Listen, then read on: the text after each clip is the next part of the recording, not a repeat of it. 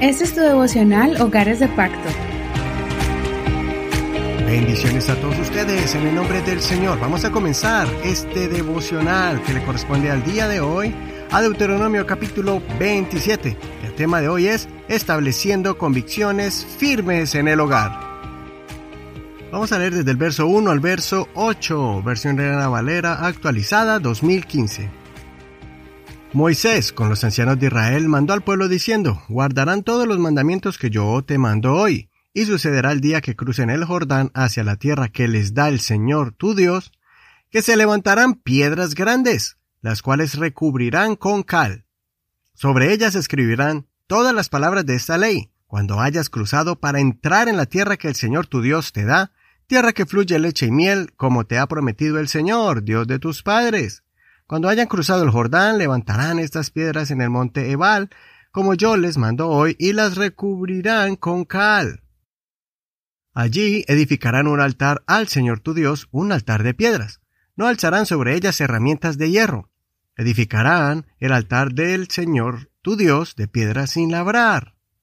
Sobre él ofrecerás holocaustos al Señor tu Dios, y harás sacrificios de paz. Allí comerás y te regocijarás delante del Señor tu Dios, y escribirás en las piedras todas las palabras de esta ley con toda claridad. Hasta aquí la lectura de hoy. No olvides leer todo el capítulo completo. En este capítulo vemos una lista de advertencias para no caer en maldición si se practican acciones de maldad. El Señor aquí estableció diferentes reglas para que los israelitas tuvieran cuidado en la forma en que se trataban entre ellos. Ellos debían pronunciar doce maldiciones que caerían sobre ellos si hacían ciertas cosas que atentaban contra el bienestar o la vida del prójimo.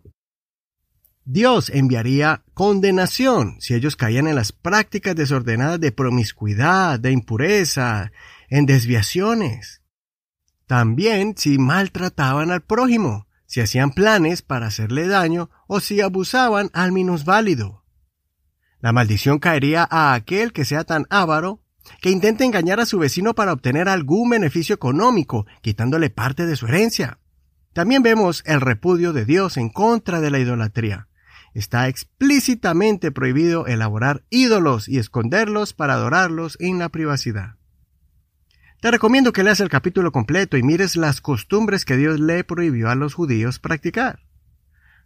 Todo el pueblo debía subir a una montaña y declarar estas maldiciones a fuerte voz, para que todos, sin excepción, grandes y pequeños, judíos y extranjeros, pudieran ser advertidos y no cayeran en maldición.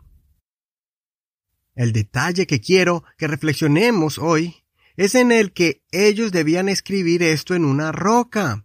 Esta roca debía ser cubierta de cal para que todos pudieran verla y ahí debían esculpir en ella la ley de Dios y estas maldiciones en la piedra, para que todo aquel que entrara a la tierra prometida y se estableciera allí, las leyera al pasar por la entrada a la tierra que Dios les daba como bendición, y no sufrieran maldición cayendo en prácticas maliciosas.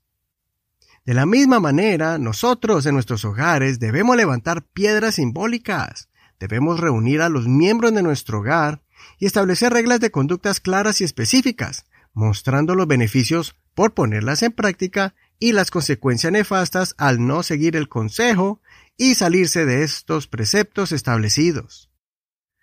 Estas piedras se deben establecer en reuniones familiares continuas, en esos momentos cuando sacamos tiempo para hablar con nuestros hijos. Y aún se pueden elaborar cuadros con las acciones o los principios que ustedes quieren poner en práctica en el hogar.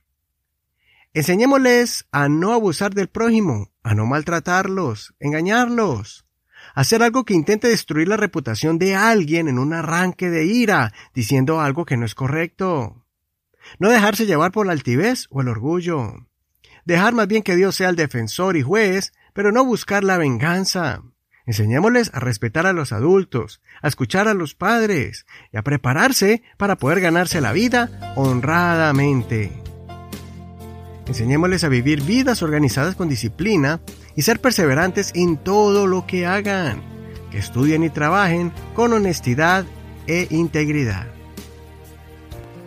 Enseñémosles la necesidad de honrar a Dios y tener una continua conexión con Él en oración y congregarnos continuamente, en servir a Dios con nuestros dones.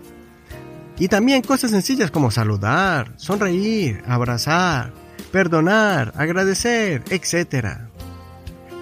En fin, cuántas cosas buenas podemos enseñarles, pero que lo hagan no por imposición ni obligación, sino porque han entendido que estas acciones les traerán bendiciones de Dios y podrán alcanzar el éxito en todas las áreas de su vida sin que les falte nada, pues la bendición de Dios estará sobre ellos porque Dios está con el recto, con el justo.